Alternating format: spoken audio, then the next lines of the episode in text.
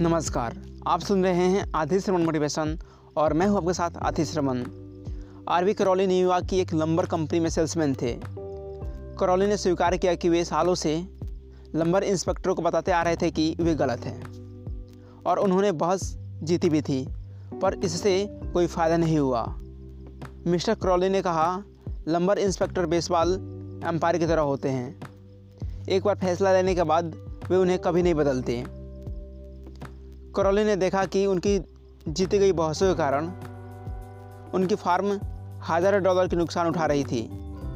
इसीलिए वे बहस ना करने और अपने तरीके बदलने का फैसला किए।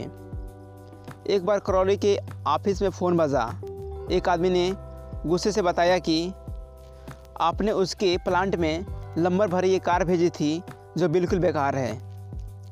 लंबर इंस्पेक्टर ने बताया कि लंबर ग्रेड से 55 प्रतिशत कम था।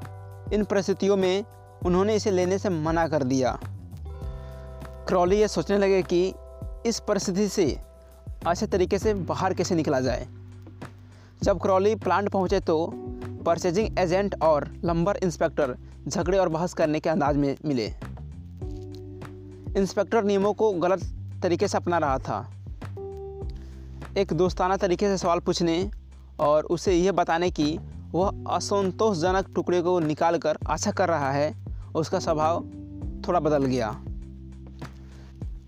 सावधानी से कही गई करौली की बातें उसके दिमाग में यह संभावना पैदा की कि उसको दिया जाने वाला लंबर अच्छे क्वालिटी का था। धीरे धीरे उसका नज़रिया बदल गया।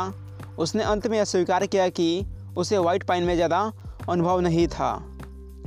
और हर टुकड़े को कार से निकालने पर करौली से सवाल पूछने लगा और करौली बताने लगे कि कैसे टुकड़ा बताए गए ग्रेड के हिसाब से था। पर साथ ही करौली ने यह कहा कि अगर आपको यह अयोग्य लगे तो इसे निकाल देना चाहिए। अंत में उसने देखा कि उससे गलती हो रही है, क्योंकि उसने ज़रूरत के हिसाब से ग्रेड नहीं बताया था। अंतिम परिणाम यह रहा कि उसने पूरे कारलोड को फिर से परखा और क्रॉली को जाने के बाद से पूरा सामान स्वीकार कर लिया और पूरा दाम दे दिया। इसीलिए कभी भी बहस ना करें। दूसरे के नज़रियों के प्रति सम्मान दिखाएँ। कभी ना कहें कि आप गलत हैं।